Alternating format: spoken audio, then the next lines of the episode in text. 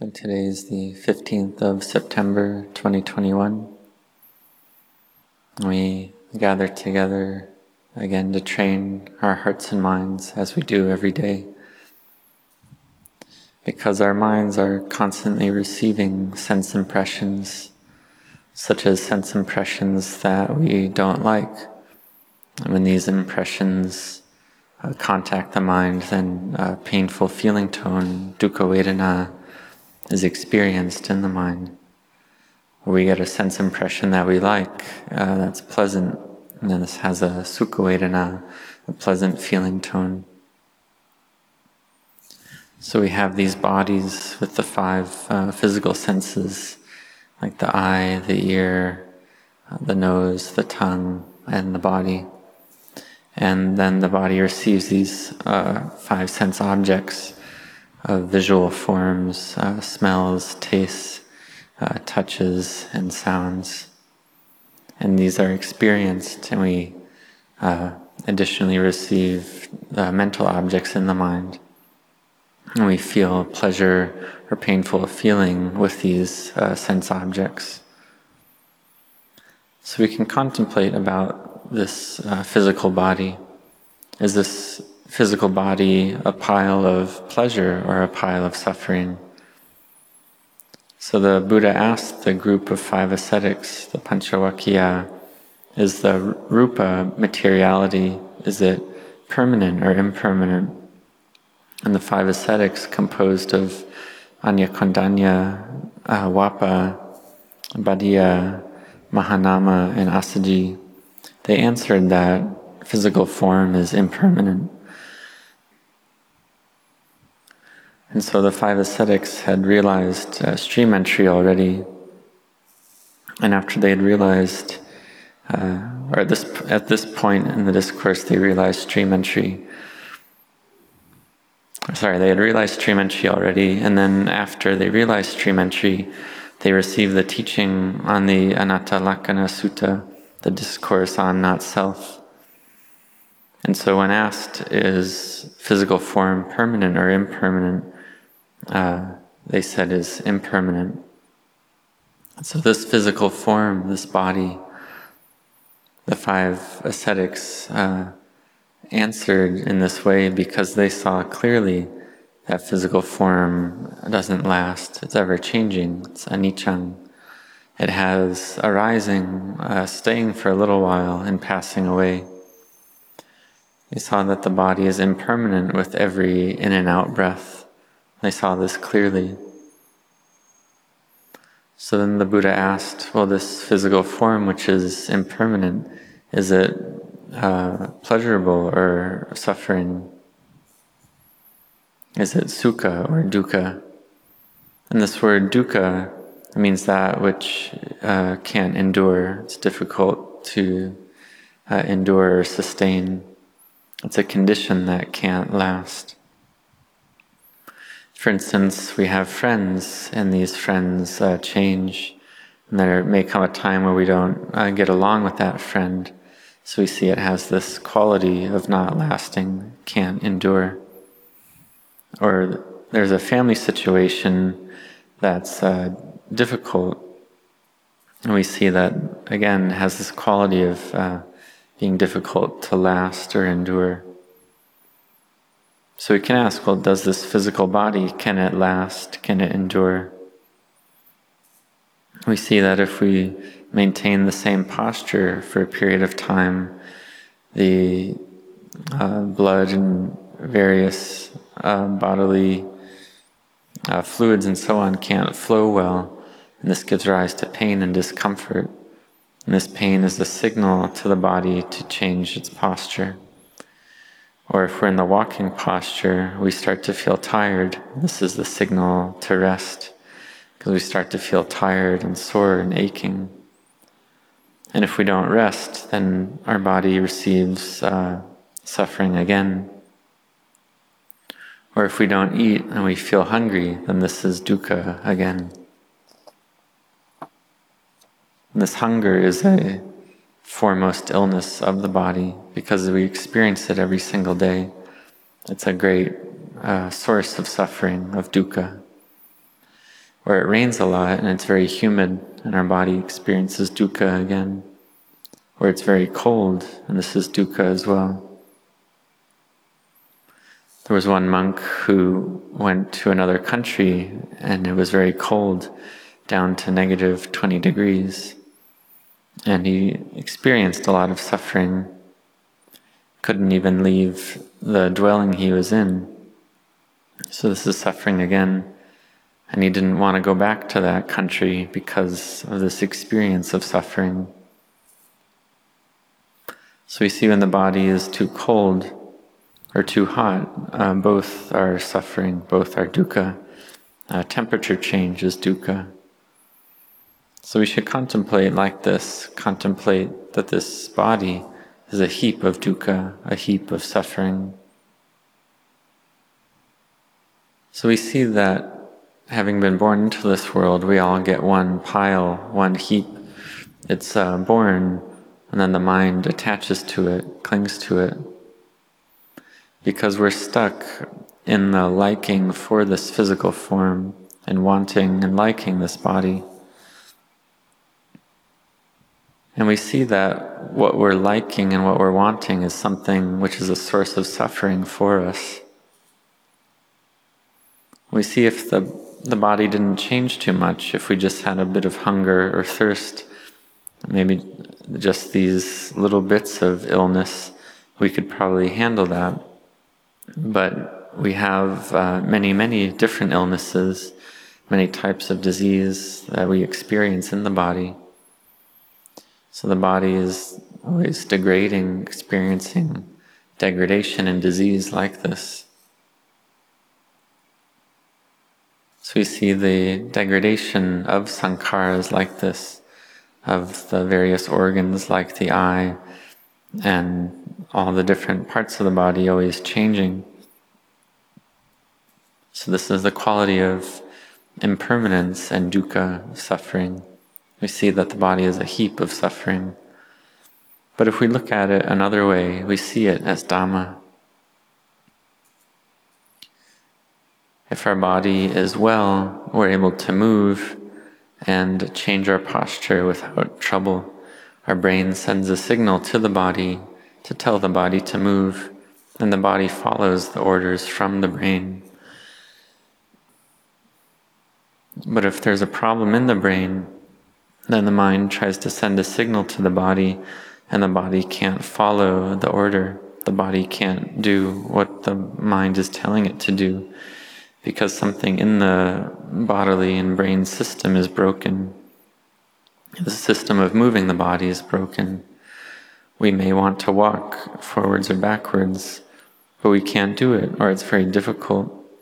So we see this quality of degradation uh, clearly at this point. So we contemplate that the body is a heap of suffering, a heap of dukkha. And we see if there's no body, would, would there be pleasure and happiness if it was just the mind? We can consider the situation of devas, of heavenly beings. They have a body, but it's a very subtle body, so they don't have dukkha or suffering in their bodies. So we see that the state of a deva is like a temporary rest. It's like working uh, in a work week. Let's say we have a five day work week. Then we rest on Saturday and Sunday. We have a two day rest and we feel at ease. So being a deva is like this. It's like a period of rest from this quality of dukkha or suffering in the body. But we shouldn't be heedless, uh, even if We're heavenly beings because when the devas die, uh, we don't know where they'll go. We don't know where they'll be reborn. When one dies from the deva state, one doesn't know where one will go. So contemplate often, don't be heedless. We recollect that the Lord Buddha asked the group of five ascetics, this materiality and mentality, is it permanent or impermanent? And they answered, impermanent. And it's uh, dukkha as well. These five khandhas of material form, uh, feeling, perception, formations and consciousness. It's all impermanent, it's all suffering. And we can ask, well, is it me and mine? Is it self? Or should it be taken as self? And the five ascetics answered that uh, it's not suitable to take this as self because it's truly uh, dukkha, it's truly suffering. So we see that the group of five ascetics, their uh, the energy, the strength of their parami was full already. They had a very high degree of samadhi, and they were ready to see the Dhamma. Because they had built parami, uh, spiritual virtues, for a long time already, for an incalculable age and a hundred thousand eons, which is a long time. So they built all the different paramis like uh, Sila Parami, uh, Nekkhamma Parami, Renunciation Parami, and Virtue Parami, and so on. And so then they, then the Buddha asked, well, is this materiality and mentality, is it permanent or impermanent? And they saw clearly it's impermanent and it's uh, suffering. And uh, is it self or not? So we can consider the aspect of mentality of uh, vijnana, consciousness. So we feel and receive impressions from the six senses, and each uh, sense door has its respective consciousness. For instance, we have a thought arise, and we know that thought, and that thought being known is this uh, vijnana, is this sense consciousness this vijnana which knows the sense objects. So, whatever arises in the realm of materiality, mentality, that's uh, known by consciousness. For instance, there's a physical form and the quality of light, and this light hits the eye, and this is the experience of seeing. And consciousness knows this as it arises and uh, knows it as it ceases. But the mind clings to this as me and mine and sees it all as self. But the group of five ascetics, their minds were to a very subtle degree already. They knew clearly, they saw clearly that form and uh, mentality are impermanent. So their samadhi was gathered together the path of Sila, Samadhi, and Panya was gathered together. And all five of them realized uh, full awakening, realized arahantship. And they became the highest type of arahant with all the uh, psychic powers and high wisdom. And they had wisdom to a very great degree. And so they were great disciples of the Buddha. And these great disciples play a very important role for instance, Venerable Assaji Thera taught Venerable Sariputta uh, to the point where Venerable Sariputta realized stream entry. So he did his duty uh, to the best. So we contemplate this body. Is it self? Is it truly a source of happiness and pleasure? And for us, we, our contemplation may not be very clear. We may not we may not see clearly that the body is a pile of suffering, is a pile of impermanence that's ever changing. We may not see that it's not self. So we contemplate often, we use our wisdom to contemplate often. We see this greed, aversion, and delusion, the kilesas, and this greed and aversion what are we greedy and averse to? In the way of the world, it's normal to have liking and disliking for various things. And if we have liking and disliking to the degree where we're not harming others, um, then this is quite normal. Like liking a certain actor or singer, and we like them and we rejoice uh, with their uh, success and what they do and we're not harming anyone with this, and we're not looking down or criticizing anyone. But every day, people in the world are experiencing troubles and agitation because of being lost in this sense of self, in this me and mine. There's a lot of criticism and uh, critiquing this and that, critiquing this or that person, and this giving rise to various types of unskillful speech, like uh, untruthful speech or divisive speech or harsh speech or speaking ill of people. So, this is uh, nothing but trouble and agitation in the world, and it happens online as well in the modern day. So, we have this quality of greed, of wanting, and we have it whether we have whether we're highly educated or not highly educated. We might have a bachelor degree, a master's degree, or a doctoral degree, but if we don't practice to train our minds, then that quality of greed is still there, giving rise to heat and agitation in the mind. We have this quality of wanting, wanting more and more, and it's uh, never enough, never reaches the point where it's enough.